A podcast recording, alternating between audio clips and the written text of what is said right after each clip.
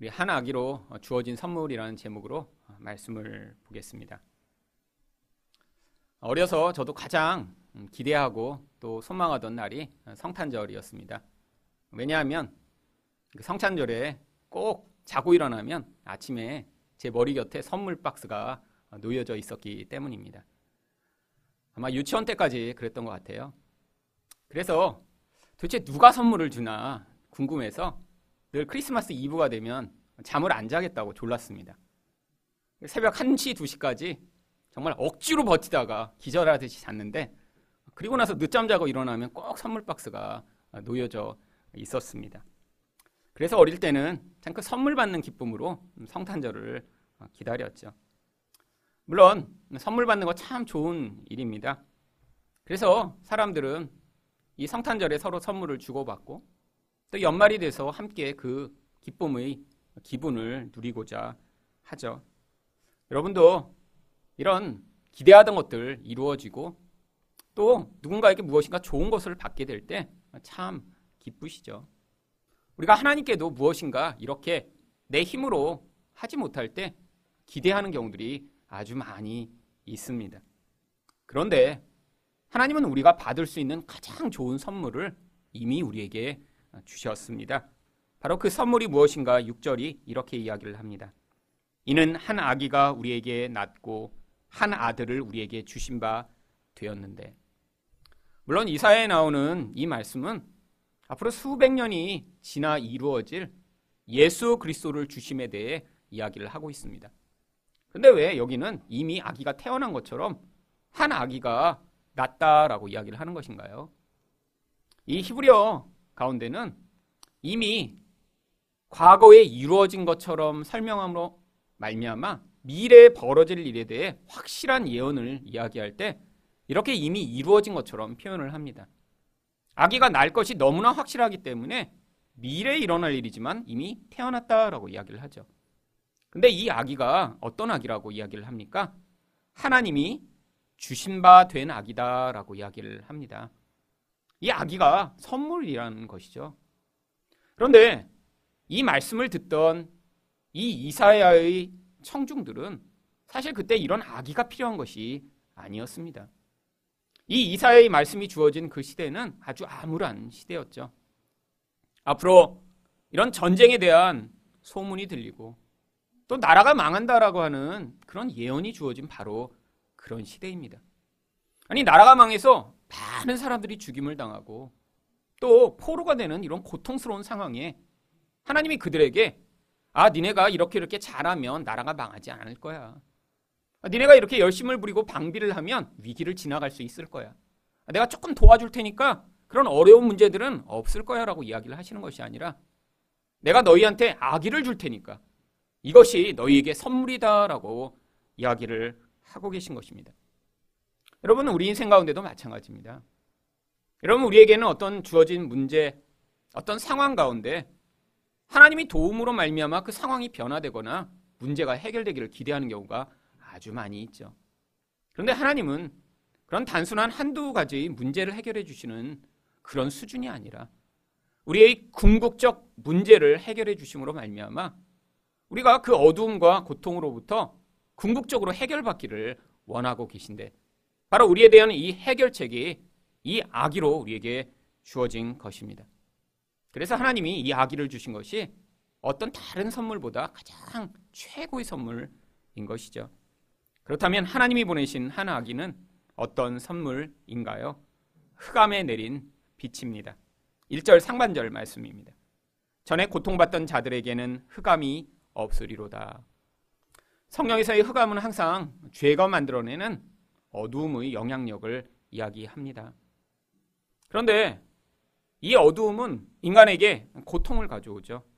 왜요? 죄는 관계를 파괴하고 인간을 더 갈망하게 만들며 목이 마른데 마실 물이 없는 것처럼 고통을 더 증가시키기 때문입니다.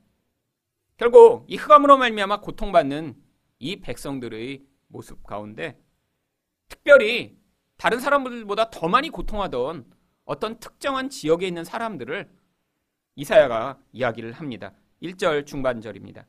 옛적에는 여호와께서 스불론 땅과 납달리 땅이 멸시를 당하게 하셨더니 물론 이스라엘의 많은 사람들 가운데 개개인이 다 다른 그런 고통의 상황들을 지나가고 있겠죠. 그런데 어떤 특정한 지역 여기에 나 있는 스불론과 납달리라고 하는 지역 사람들은 다른 이스라엘 백성들보다 더 많이 고통을 당했던 것 같습니다. 그래서 이들을 향해 특별히 멸시를 당한 자라고 이야기를 합니다. 아니 이들은 왜 다른 사람들보다 더 많이 고통했을까요? 이 스불론과 납달리는 이스라엘 북쪽의 갈릴리라고 하는 지역에 그들의 땅을 받았습니다. 이 북쪽에 그들이 자리를 잡았더니 북쪽에서부터 내려오는 이런 이방 민족의 침입이 훨씬 더 많았고요. 또한 그 이방 민족으로 말미암는 그런 영향력 가운데 그들이 너무 많이 유혹을 받았습니다. 결국 세상 속에서 하나님 백성이 세상의 영향력을 누구보다 많이 받다 보니까 더 많은 멸시와 더 많은 고통을 경험했던 것이죠. 여러분, 우리도 마찬가지입니다. 세상의 영향력이 커지고 그것에 유혹받으면 받을수록 그것이 우리를 더 행복하게 하고 더 기쁘게 만드는 것이 아니라 더 많은 고통과 더 많은 슬픔을 가져오게 되어 있습니다. 왜죠? 세상은 늘 더 강한 힘으로 하나님 백성들을 유혹하기 때문이죠. 더 많은 힘을 가지면 더 많은 쾌락을 누리고 내 미래를 보장받을 수 있을 것 같고 내가 다른 사람에게도 더 많이 인기를 얻을 수 있는 것처럼 사람들을 속이는 이 세상의 영향력에 우리가 유혹을 받게 되면 그게 정말 우리를 더 많이 기쁘게 만드는 것이 아니라 그것을 추구하고 따라가다가 우리 영혼이 더 갈망하게 되고 더 고통받게 만드는 것입니다. 이런 세상의 기준을 받아들이면 받아들일수록 더 높은 자리로 올라가고 더 부자가 되고 이미 하나님이 베푸시는 은혜는 돌아보지 아니하며 자꾸 세상 사람처럼 몸부림치며 살다가 관계가 깨어지게 되죠. 남과 끊임없이 비교하며 나 자신이 갖지 못한 것에 대해 열등감을 느끼게 되고요. 나보다 무엇인가 더 많이 가진 사람들을 보면 그들을 부러워하면서 영혼이 파괴되어 나가는 것입니다. 그렇기 때문에 디모데전서 6장 10절은 무엇이라고 이야기합니까? 돈을 사랑함이 일만악의 뿌리가 되나니 이것을 탐내는 자들은 미혹을 받아 믿음에서 떠나 많은 근심으로써 자기를 찔렀도다. 세상에서 이렇게 사람들을 가장 많이 유혹하는 도구가 돈이죠. 왜요? 돈을 가지면 더 높아질 수 있고 더 많은 쾌락을 누릴 수 있으니까요. 그런데 세상 사람처럼 그것을 더 많이 추구하며 그것을 위해 살아가다 보면 성도는 어떻게 된다는 거예요? 바로 그것이 자기를 찌르는 고통의 수단이 된다라고 하는 것입니다. 여러분 요즘 아주 핫한 드라마가 있더라고요. 바로 스카이 캐슬이라고 하는 드라마입니다. 저만 빼고 다 보고 계시죠? 네. 저는 하도 사람들이 열심히 보고 아주 계속 이야기를 들어요. 너무 재밌다고. 그래서 이제 설교 준비를 위해서 어, 짧게 묶음으로 만들어진 유튜브 영상만 일단 보았습니다. 어떤 내용인가 일단 파악을 해야 되니까. 아, 물론 뭐 너무 짧게 이렇게 본 영상이라 뭐 재미는 없었는데 그냥 거기에 나와 있는 그 주제가 지금 사람들이 음, 지금 고민하고 또 너무나 열망하는 내용을 물론 아주 비정상적인 상황이지만 또 우리에게 공감 가게 잘 실어 놓았습니다. 아니 왜 이 드라마가 인기가 있나요? 결국 사람들이 은밀하게 추구하는 것을 거기선 아주 노골적으로 드러내놓고 추구하면서 그것이 사람들을 얼마나 깊은 갈등과 고민 가운데로 빠져들게 만드는지 이야기를 하고 있기 때문이죠. 이 스카이 캐슬에서 사람들을 이렇게 높아지게 만들 수 있는 도구로 이야기하는 것이 무엇인가요? 바로 서울대 의대입니다. 서울대 의대. 그럼 왜 서울대 의대가 이 한 드라마에서 그렇게 중요한 주제가 되었나요? 여러분 그 서울대 의대라는 그 학교만이 아니라 그것이 가져오는 명예, 힘, 거기서 얻게 되는 재정적인 그런 풍요, 사람들에 대한 인기가 바로 이 서울 의대라는 곳에 다 담겨 있기 때문이죠. 여러분, 이것들을 추구하는 사람들만의 다양한 방법들이 나옵니다. 어떤 유튜브 영상을 보니까 아주 일목요연하게 각 가정마다 어떤 방법으로 서울 의대를 추구하고 있는지 잘 설명해 놓았더라고요. 어떤 사람은 극성에 의해서 이 서울 의대를 추구하고 있더라고요. 극성을 부리면 엄마 아빠가 자기 자녀가 서울 의대 간다고 아주 엄청난 극성을 부리나 봅니다. 어떤 집은 명성을 위해서 그게 그 가문의 목표예요. 명성을 위해서 꼭 서울의대를 가야 되고 어떤 집은 또 정성을 많이 보이면 자기 자녀가 그렇게 가게 된다고 보이고 어떤 사람은 본성을 떠나서는 이길 수 없다라고 생각해서 자기 자신이 이미 가지고 있는 그 본성을 잘 확장시켜 결국 그 목표를 이루려고 애를 쓰고 있습니다. 과정은 다 틀리지만 목적은 다 똑같아요. 어떤 목적이요? 결국 가장 높은 곳에서 가장 큰 영광과 쾌락을 얻으려고 하는 이 인간의 본성을 바로 이런 드라마에 담아 놓은 것이죠. 여러분 근데 보신 분들은 아시겠지만 여러분 이 드라마를 보니까 사람들이 참 행복해 보이시나요? 그 목적을 이루기 위해 사실 열심히 애쓰고 극성을 부리는데 제가 잠깐 봤던 그 짧은 클립 가운데도 얼마나 정말 서로 미워하고 고통하고 갈등하는지요. 아니 저런 집이면 정말 단 1분도 같이 있고 싶지 않다.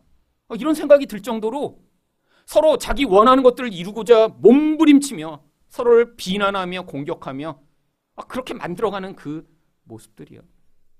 물론 드라마에는 아, 그런 고통스러운 상황 가운데 잠깐 잠깐 숨을 쉬게 만드는 그런 요소들이 담겨 있습니다. 러브라인도 그 안에 있고요. 뭐 그 안에서 좀 인간성이 따뜻한 사람이 나타나 자기 자녀를 보호하기도 하고요. 하지만 여러분 이런 고통스러운 상황 가운데 몰려가며 살아가는 그 이상한 사람들의 모습이 사실은 지금 세상 사람들이 그게 우리의 행복의 길이라고 추구하는 바로 그 길입니다. 문제는 성도들조차 그것에 영향을 받는 순간에 아니 왜 내 인생 가운데는 이런 다른 사람들이 누리고 있는 그런 풍요와 그런 힘이 주어지지 않을까라고 끊임없이 자기를 남과 비교하며 스스로 자기를 찌르는 고통의 수단으로 만드는 것이죠. 여러분 근데 하나님이 어떤 약속을 주시나요? 이렇게 세상의 영향을 받아 스스로도 자기를 찔러 그 고통에서 벗어나지 못하며 어두운 가운데 고통하는 우리를 향해서 바로 소망의 메시지를 전달하고 계신 것입니다. 바로 1절 하반절입니다. 후에는 해변길과 요단 저쪽 이방의 갈릴리를 영화롭게 하셨느니라. 바로 세상처럼 살아가는 이 갈릴리 사람들에게 하나님의 영광이 임할 날이 나타난다라고 하는 것이죠. 그래서 바로 그 이야기가 2절에 더 자세하게 설명됩니다. 흑암에 행하던 백성이 큰 빛을 보고 사망의 그늘질 땅에서 거주하던 자에게 빛이 빛이도다. 어두운 가운데 있는 자들에게 이 어둠을 물러나게 할 빛이 임한다라고 약속하고 있는 것입니다. 여러분 어떻게 도대체 빛이 임하는 것인가요?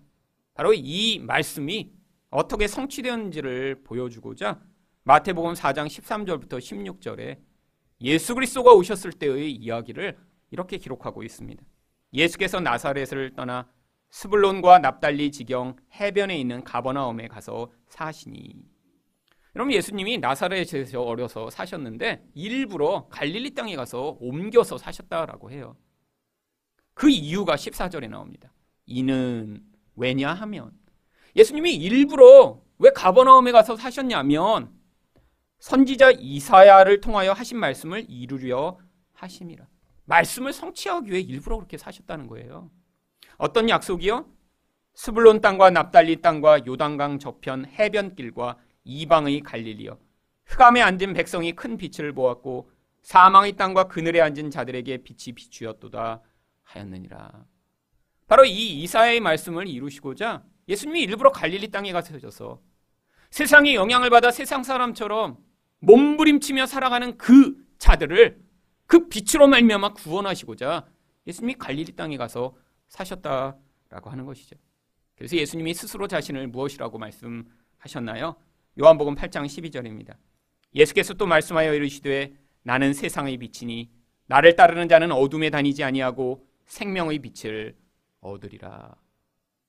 여러분 예수 믿으면서도 아직도 이 세상의 어둠을 어둠이라고 분별하지 못하는 사람들이 많이 있습니다.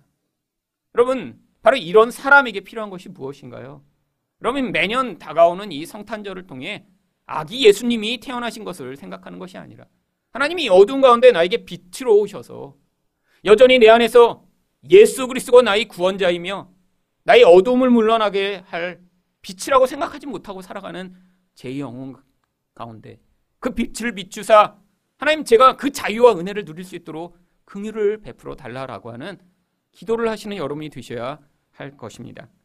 두 번째로 하나님이 보내시는 한 아기는 어떤 선물인가요? 압제자로부터의 자유입니다. 3절 말씀입니다. 주께서 이 나라를 창성하게 하시며 그 즐거움을 더하게 하셨으므로 추수하는 즐거움과 탈취물을 나눌 때의 즐거움 같이 그들이 주 앞에서 즐거워하오니. 여러분 고통하던 사람에게 즐거움이 있을 리가 없죠. 그런데 이들에게 갑자기 아주 큰 즐거움이 생깁니다. 어떤 즐거움이냐면 두 가지로 이야기를 하는데 한 가지는 추수할 때의 즐거움이래요. 물론 저희는 이렇게 지금 뭐 농사를 지어서 뭐 1년에 한 번씩 이렇게 기쁜 날이 없으니까 뭐 사람들이 그때 얼마나 이 추수할 때 기뻤는지 그 마음을 이해할 수 없을 것입니다. 근데 고대에 이렇게 1년에 한 번 정말 추수한다고 생각해 보세요.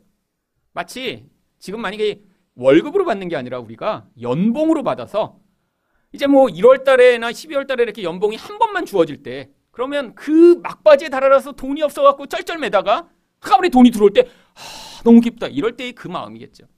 물론 지금은 이제 월급을 받으니까 그 기쁨이 너무 찔끔찔끔 와서 이제 금방 잊어버립니다. 근데 1년에 한 번 받는다 그러면 정말 기쁠 거예요. 그리고 나서도 6개월은 고통스럽고 이게 반복되겠죠. 여러분 이게 옛날 사람들이 느끼는 감정이에요. 여러분 또 어떤 기쁨이 있나요? 전쟁을 했는데 거기서 엄청난 전리품을 얻었어요. 야 이것도 있네 이것도 있네 사람들과 그 전리품을 나눌 때의 그 기쁨이요. 도대체 무엇이 그렇게 큰 기쁨이 되는 것인가요? 4절입니다. 이는 그들이 무겁게 맨 멍에와 그들의 어깨의 채찍과 그 압제자의 막대기를 주께서 꺾으시되 미디안의 날과 같이 하셨음이니라. 여러분 이스라엘 백성이 압제당하고 있었다라는 거예요. 단순히 압제당하는 것에 끝나는 게 아니라 얼마나 고통스러웠는지 채찍으로 맞는 것 같았고요. 막대기로 매맞는 것처럼 살고 있었다라고 하는 것입니다. 왜요? 그 대표적인 얘기가 사사기에 나옵니다. 바로 이스라엘 백성들이 이 미디안이라고 하는 이방 민족에게 압제를 당해서 어떤 모습으로 살았는지 사사기 6장 3절과 4절에 나옵니다. 이스라엘이 파종한 때면 미디안과 아말렉과 동방 사람들이 치러 올라와서 진을 치고 가사에 이르도록 토지 소산을 멸하여 이스라엘 가운데에 먹을 것을 남겨두지 아니하며 양이나 소나 나귀도 남기지 아니하니. 아니 농사를 지었는데 다 뺏어가 버리는 거예요. 그러면 얼마나 황당하겠어요. 아니 그리고 농사를 지을 수 있는 그런 짐승까지도 다 뺏어가 버리는 것입니다. 이스라엘 전역이 이런 고통 가운데 살았습니다. 여러분 그런데 하나님이 이 미디안으로부터 어떻게 구원하셨나요? 스스로 두려움 가운데 매여서 사람들 눈앞에서 드러나게 타작도 하지 못하고 포도주 틀에 들어가서 몰래 타작하던 그런 기도원이라는 한 청년 가운데 기름을 부으시고 그 나약해 보이는 그 청년으로 말미암아 하나님이 미디안으로부터 이스라엘 백성을 구원하여 주셨습니다. 여기 나오는 이 모든 멍에 채찍 이 모든 것들은 눈에 보이는 그런 멍해를 이야기하는 것이 아니에요. 바로 영적인 멍해를 이야기하는 것입니다. 마귀가 하나님 백성들을 그렇게 붙잡아 매서 고통하며 살게 만드는 이 마귀적인 영향력이요. 그래서 레위기 26장 13절은 하나님이 이 구원을 멍해에서 자유케 하는 것이다라고 말씀을 하고 계십니다. 나는 너희를 애굽 땅에서 인도해 내어 그들에게 종된 것을 면하게 한 너희 하나님 여호와이니라. 내가 너희의 멍에의 빗장을 부수고 너희를 바로 사, 서서 걷게 하였느니라. 얼마나 이 원수가 메어놓은 멍에가 무거웠는지 제대로 일어서서 걷지도 못하고 기어다니듯이 살았는데 하나님이 그 무거운 멍에를 다 깨뜨려 버리시고 바로 서서 일어서 걸을 수 있도록 애굽으로부터 구원하셨다라고 이야기를 하는 것이죠. 그런데 그 싸움을 누가 싸우나요? 우리가 열심히 애를 쓰니까 이 멍에를 깨뜨려 버릴 수 있는 것이 아닙니다. 이건 영적 멍에예요. 눈에 보이지 않는 마귀가 사람들을 이 세상의 유혹과 핍박으로 결국 얼검에게 만들어 스스로 거기서 벗어나지 못하게 만드는 영적 멍에인데 하나님이 전사가 되셔서 직접 싸워 이 모든 승리를 우리에게 주신다라고 약속하고 있는 것입니다. 그 이야기가 5절에 나옵니다. 어지러이 싸우는 군인들의 신과 피 묻은 겉옷이 불에 섭같이 살라지리니 여러분 군인들이 찾아와서 사람들을 고통케 하고 다 뺏어갔어요. 근데 하나님이 그 신발을 다 벗겨버리신 거예요. 그 다음에 옷이 있는데 옷에 다 피가 묻었어요. 왜죠? 다 패배했으니까요. 그래갖고 그 적군들이 신발을 다 벗기고 옷을 다 벗겨버린 다음에 이미 그들은 다 죽었어요. 그리고 그것들은 다 불태워 버리셔서 하나님이 이 원수들이 다시는 이스라엘 백성들을 공격하지 못하도록 만들어 주시겠다라고 약속하고 있는 것이죠. 여러분 바로 이 일이 예수 그리스도로 말미암아 우리에게 주어지는 것입니다. 여러분 인생 가운데 진짜 중요한 문제의 원인은 바로 마귀적 영향력이 사람들을 유혹하여 사람들을 핍박하여 영적으로 사로잡기 때문에 벌어지는 일이에요. 여러분 그래서 눈에 보이는 것으로 아무리 애를 쓰고 노력을 해도 그 마귀적 영향력이 사람에게 영적으로 미쳐서 그 영혼을 지배하고 있으면요. 거기서 벗어날 수 없습니다. 고통 가운데 스스로를 파괴하며 남을 파괴하며 사는 인생들 가운데 영적으로 매여 살아가는 사람들이 얼마나 많은가요? 여러분 사람들은 이 이런 상황들이 벌어지면 다 눈에 보이는 상황에서 원인을 찾고자 합니다. 어떤 사람이 문제라고 어떤 상황이 문제라고 아니 주변에 있는 사람과 상황에 대해 원망을 할 수 없으면 이제 정부를 향해서 원망하죠. 왜요? 누군가라도 원망하지 않으면 안 되는 거예요. 이 정부가 문제고 저 정부가 문제고 아니 지난번 정부도 문제였는데 이번 정부도 또 문제예요. 그럼 앞으로는 뭐 어떤 소망이 있나요? 아니 맨날 똑같습니다. 되풀이되는 이 모든 상황이요. 여러분 하나님 백성은 여기서 무엇을 봐야 되나요? 눈을 열라고 말씀하시는 거예요. 우리를 원수의 그 멍해 가운데 메어놓는 이 모든 것으로부터 우리를 자유케 할 분은 하나님이 보내신 선물인 예수 그리스도 외에는 없다는 것을 우리가 믿을 때 여러분 우리 인생 가운데도 마찬가지입니다. 우리도 다 얼마나 많은 사람들에게 손가락질을 하고 사나요? 당신 때문이야. 당신 때문에 이렇게 됐어. 여러분 하지만 거기서 우리를 자유케 할 유일한 분은 예수 그리스도라는 것을 발견할 때 우리 다른 사람을 향한 비난과 책임을 벗어버리고 오직 예수를 의존하는 그 의존의 자리에 설 수 있는 것입니다. 마지막으로 하나님이 보내신 한 아기는 어떤 선물인가요? 영원한 왕입니다. 6절 상반절입니다. 이는 한 아기가 우리에게 낳고 한 아들을 우리에게 주신 바 되었는데 하나님이 우리에게 이 아기를 선물로 어, 주십니다. 근데 왜 이렇게 아기를 주셨다라고 얘기를 하죠? 이 이후에 묘사하는 그런 이 악에 대한 설명을 보면 악이라고 부르기에는 사실 잘 맞지 않는 내용입니다. 근데 일부러 악이라고 쓴 거예요. 왜요? 우리 눈에 볼 때는 바로 그렇게 하나님이 선물로 보내신 그분이 그렇게 강해 보이고 멋져 보이지 않기 때문이죠. 여러분, 이거는 신앙생활을 해도 똑같습니다. 여러분, 예수님 아기 같아요. 왜 안 오세요? 여러분, 2000년 전에 오셨잖아요. 근데 우리 마음에는 여전히 예수님이 안 오시는 것 같아. 내 인생은 여전히 고통스럽고 아무 문제가 해결되지 않는 것 같고 하나님이 나를 외면하고 계신 것 같아요. 이게 바로 우리의 현실입니다. 어떤 현실이요? 믿음이 없는 현실이요. 여러분, 우리는 늘 눈에 보는 것으로 나의 의존을 삼고 그게 있을 때만 안전하고 확신을 갖는 그런 믿음이 없는 자들인데 하나님이 이런 믿음 없는 자들을 바로 이런 과정들을 통해 우리에게 믿음을 주시는 거예요. 예수가 아기지만 그 아기와 같은 그분이 우리 가장 강력한 분임을 우리가 믿을 때 바로 그게 이 크리스마스의 가장 큰 선물이 되는 것입니다. 여러분 그래서 아긴데 그분을 또 뭐라고 이야기를 하나요? 6절 중반절입니다. 그의 어깨에는 정사를 메었고 이 정사라고 하는 것은 영어로 government 권력을 얘기하는 것입니다. 악인데 그 아기의 어깨에 그런 권력이 주어졌다는 거예요. 바로 이 아기가 통치자라는 것입니다. 그런데 그 아기의 이제 실체가 드러납니다. 이름을 구체적으로 이야기를 해주고 있죠. 6절 하반절입니다. 그 이름은 기묘자라 모사라 전능하신 하나님이라 영존하시는 아버지라 평강의 왕이라 할 것입니다. 한글 성경에는 여기에 이름이 다섯 개 나온 것처럼 번역을 하고 있지만 여기 나오는 실제 이름은 네 개입니다. 원래 히브리어로 읽으면 두 단어씩 기묘한 모사라 전능하신 하나님이라 영존하신 아버지라 평강의 왕이라 이렇게 되어 있습니다. 그래서 영어로도 맨 앞에 나오는 기묘자라 모사라를 Wonderful Counselor라고 번역을 하고 있죠.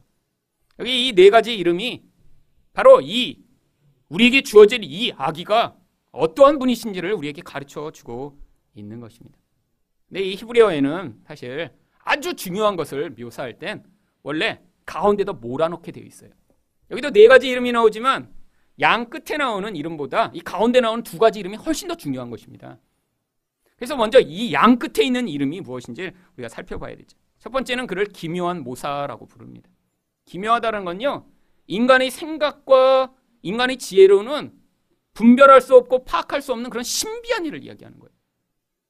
어떤 아기가 와서 우리를 다스리는데 우리가 생각지 못한 방법으로 다스려요. 그러니까 어떠한 다스림을 베풉니까? 모사라는 것은요, 지혜를 주는 자를 얘기하는 거예요.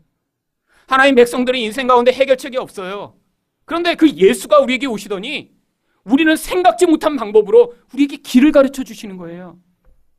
여러분 또 그분을 뭐라고 부릅니까? 평강의 왕이라고 부릅니다. 바로 그것을 통해 우리에게 뭘 주시고자 하는 거예요?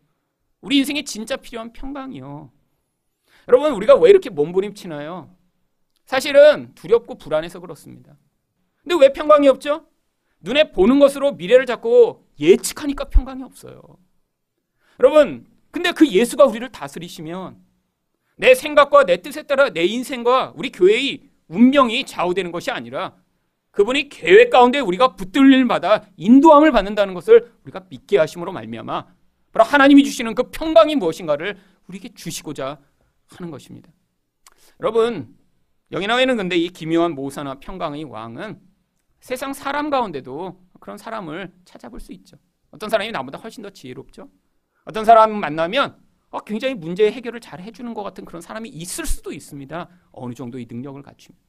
하지만 진짜 이분이 어떤 특별한 분임을 바로 이 중간에 나온 두 가지 이름에 담겨 있습니다. 그분을 또 뭐라고 하나요? 전능하신 하나님이라고 부릅니다.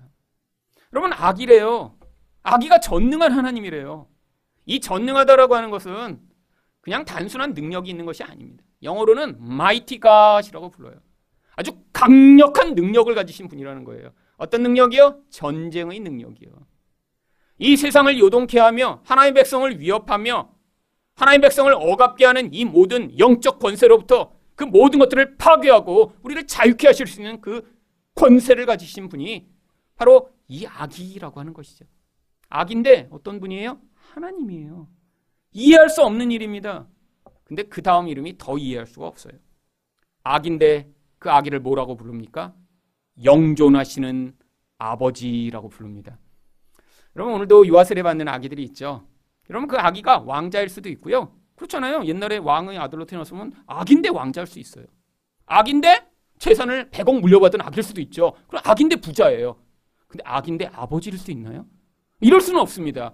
아기는 그냥 아기예요. 부자 아기, 뭐힘 있는 아기, 뭐 이런 아기는 있을 수 있지만 아버지 아기는 있을 수가 없죠. 근데 이 아기가 뭐래요? 영존하시는 아버지래요. 하나님이시라는 것입니다. 어떤 하나님이요? 시공간을 뛰어넘는 그런 분이 이 시공간으로 들어와 우리를 다스리시고자 한다라고 하는 것이죠. 여러분, 이 이야기는 바로 이 예수님이 이런 초월적인 분이시지만 또한 우리와 함께하는 하나님으로 우리에게 오셨음을 보여주고 있는 것입니다. 여러분 영존하신 분이에요. 시간을 초월해요. 근데 그분이 또 아기로 우리에게 오세요. 왜요? 여러분 초월자가 우리에게 필요한 이유는 우리가 똑같은 인간은 우리를 구원할 수 없기 때문이에요. 여러분 우리가 이 문제 가운데 있는데 나랑 똑같은 사람이 나를 어떻게 구원해 주겠어요? 그래서 초월자가 늘 필요한 것입니다. 근데 그 초월자가 멀리만 있으면 안 돼요. 하늘에만 계시면 안 돼요. 왜요? 내가 이렇게 지금 고통하고 이렇게 지금 힘든지 그 모든 문제가의 원인이 무엇인지 옆에 있는 사람만 알잖아요. 그래서 우리가 또 함께 계셔야 합니다. 근데 바로 이야기가 그런 분이래요. 이사야서에 나오는 바로 이 하나님, 우리를 구원하는 하나님은 바로 이런 분으로 계속 묘사되고 있습니다. 그래서 이사야 57장 15절 말씀을 보시면 지극히 존귀하며 영원히 거하시며 거룩하다 이름하는 이가 이와 같이 말씀하시되 내가 높고 거룩한 곳에 있으며 또한 통회하고 마음이 겸손한 자와 함께 있나니 하나님을 뭐라고 부릅니까? 지극히 존귀하며 영원히 거하시며 거룩해 드려요. 또한 하늘 높고 거룩한 곳에 계시대요. 우리 하나님 초월자세요. 근데 하나님이 또 어떻게 계세요? 통회하고 마음이 겸손한 자와 함께 계세요. 우리 하나님이 능력이 많으시지만 우리와 함께 계심으로 말미암아 우리를 외면하지 않으신다는 거예요. 여러분 이런 하나님이기 때문에 우리가 믿을 수 있는 것입니다. 여러분 어떤 하나님이 아, 이렇게 이 이중성을 가지고 하나님 백성들을 구원할 수 있나요?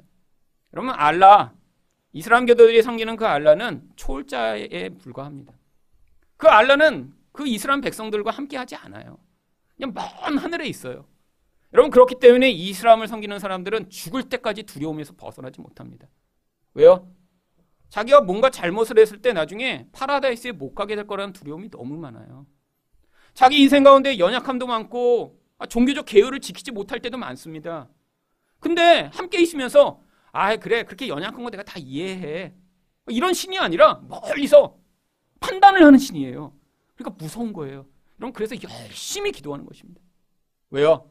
그 두려움에 매여 어떻게든 이 땅에서 율법을 잘 지켜야 그 신이 자기를 구원할 수 있을 것이라고 생각하니까. 여러분 불교에서 얘기하는 부처요. 여러분 그 부처는 원래 신이 아닙니다. 여러분 불교도 믿는 분들은 그, 그 부처를 신으로 믿는 게 아니에요. 우리와 같은 자인데 먼저 열반하여 각성한 사람에 불과해요. 여러분 사람인데 어떻게 사람의 이 문제를 해결해 줄 수 있겠어요? 그는 선배에 불과한 것입니다. 그래서 살아서도 열심히 돌을 닦고 수련을 해서 그런 부처 같은 수준에 이른 사람을 성불이라고 하죠. 살아있는 부처라는 거예요. 그 부처가 된 사람처럼 열심히 수련을 해서 그 자리로 올라가고자 불교인들은 애쓰는 것입니다. 여러분, 부처는 그러니까 신이 아니에요. 이 인간을 구원할 능력이 없는 그냥 따라갈 모범에 불과한 거죠. 여러분 학교 다닐 때 여러분도 다 전교 1등 여러분 학교에 다 있으셨죠? 그래서 그 전교 1등 보니까 막 공부가 막 잘 돼요. 아, 제 1등처럼 나도 공부해야지. 여러분 아무도 못 합니다. 누군가 잘한다고 따라갈 수 있나요? 아니에요. 그냥 잘하는 사람은 혼자 잘하는 거고요. 못하는 애들은 맨날 그냥 구경만 하는 거죠. 여러분 영적으로도 마찬가지입니다. 여러분 우리에게 예수가 이런 모범자로 주셨어요. 그래서 너는 예수처럼 열심히 했어. 노력하고 애써야 돼. 여러분 저는 그냥 일찌감치 포기하겠습니다. 그러면 안 돼요. 애써도 우리를 스스로 구원할 수 없는 게 우리의 연약함이잖아요. 근데 또 한편으로 하나님이 우리와 함께 계시지 않다면 얼마나 낙심되겠어요? 여러분 얼마나 연약하세요? 아, 저는 연약합니다. 아, 저는 맨날 맨날 쓰러지고 맨날 맨날 믿음이 약해 답답한 적도 많고 아, 불안에 사로잡히는 때도 많아요. 정말로 앞으로 어떻게 될까? 여러분 믿음이 없어 혼동하고 믿음이 없어 흔들리는 경우가 많아요. 제 인생을 제가 원하는 수준으로 열심히 살 수 없는 존재입니다. 물론 옛날에 열심히 살아봤죠. 1년, 2년, 3년? 여러분, 인간적 열심은 결국 그 열심이 떨어지게 되어 있어요. 태어나서부터 죽을 때까지 하나님이 요구하시는 그 온전함을 우리 열심으로 절대 이룰 수 없습니다. 근데 여러분 제가 안심하는 이유가 뭔지 아세요? 예수님이 우리와 같이 되셔서 우리가 얼마나 약하고 얼마나 고통받고 얼마나 부족한 존재인지를 다 체휼하시며 네가 하는 게 아니라 내가 해줄 테니까 나만 믿고 따라오라고 우리에게 그 구원의 길을 주셨기 때문입니다. 여러분 그래서 선물인 거예요. 여러분 예수 믿으셔야 돼요. 그래서 여러분 그 예수를 믿지 않고 여러분 사시면 결국 여러분의 힘으로 여러분 인생을 책임지며 여러분의 미래를 여러분이 보장받으려고 한다면 여러분 이 끊임없는 불안과 두려움으로서 우리는 절대로 자유를 얻을 수 없습니다. 여러분 그래서 7절에서 여러분 이 통치를 베푸실 분이 어떤 통치를 베푸시는가 이렇게 이야기를 합니다. 그 정사와 평강의 더함이 무궁하며 또 다윗의 왕자와 그의 나라에 군림하여 그 나라를 굳게 세우고 지금 이후로 영원히 정의와 공의로 그것을 보존하실 것이라. 만군이 여호와의 열심히 이를 이루시리라. 여러분 이 절에 나와 있는 아주 중요한 두 가지가 바로 영원히 이 일이 하나님이 행하신다. 여러분 잠시 하고 끝나는 게 아니라는 것입니다. 또 한 가지는요. 우리에게 달린 게 아니라 하나님의 열심으로 이 일을 이루시겠다라고 약속하고 계신 것이죠. 여러분 이 약속대로 예수님을 우리에게 그래서 주신 것입니다. 여러분 물론 예수님이 2000년 전에 오셨는데 우리 삶 가운데는 아직도 어둠이 있는 것 같은 때가 많아요. 살다 보면 고통 때문에 눈물을 흘리고 힘들어하는 경우 얼마나 많이 있나요? 근데 바로 지금 우리에게 그 선물이 주어져 있기 때문에 우리가 영원히 고통하며 영원히 어두운 가운데 있지 아니하여도 됩니다. 2000년 전에 아기로 오신 예수님이지만 이제 우리가 믿음의 눈을 열어 그분을 바라보면 그분은 우리를 그런 강한 권세와 능력으로 통치하시는 영원한 통치자가 되시기 때문이죠. 여러분 우리 선배였던 바로 가까운 선배가 아니라 아주 먼 선배지만 우리 요한이 바라본 예수님이 바로 그런 분입니다. 여러분 그 요한이 영적인 눈이 열렸더니 예수가 보이기 시작한 거예요. 아니, 자기와 같이 있던 그분입니다. 거기서 물고기나 하나 먹던 그 사람이었는데 요한이 눈을 열어 바라봤던 예수님의 모습이 요한계시록 1장 12절부터 17절이 나옵니다. 몸을 돌이켜 나에게 말한 음성을 알아보려고 돌이킬 때 일곱 금 촛대를 보았는데 촛대 사이에 인자 같은 이가 발에 끌리는 옷을 입고 가슴에 금띠를 띠고 그의 머리와 털의 희기가 흰 양털 같고 눈 같으며 그의 눈은 불꽃 같고 그의 발은 풀무에 단련한 빛난 주석 같고 그의 음성은 많은 물소리와 같으며 그의 오른손에 일곱 별이 있고 그의 입에서 좌우에 날선 검이 나오고 그 얼굴은 해가 힘있게 비추는 것 같더라. 내가 볼 때 그의 발 앞에 엎드려져 죽은 자 같이 되매. 여러분 물론 여기 나와 있는 이 예수님에 대한 묘사는 다 비유입니다. 여러분 예수님이 나중에 진짜 이런 모습으로 나타난다고 생각하지 마세요. 여러분 예수님 말씀할 때 막 칼이 나와요? 그럼 그때가 더 무섭겠죠. 지금보다. 여러분 이거 다 비유예요. 칼이라는 게 뭐예요? 말씀의 검으로 모든 진리를 확고하게 하신다라는 뜻이죠. 예수님이 왜 금띠를 띠셨죠? 예수님에게 영원한 통치 권세가 있음을 보여주시고자 하는 거예요. 예수님 갑자기 염색을 하셨네요. 머리가 하얗게 돼요. 왜? 여러분 바로 그 영구한 영광과 하나님의 그런 모습을 보여주는 상징인 거예요. 예수님이 나중에 영적인 눈을 열어보면 어떤 분이라는 거예요?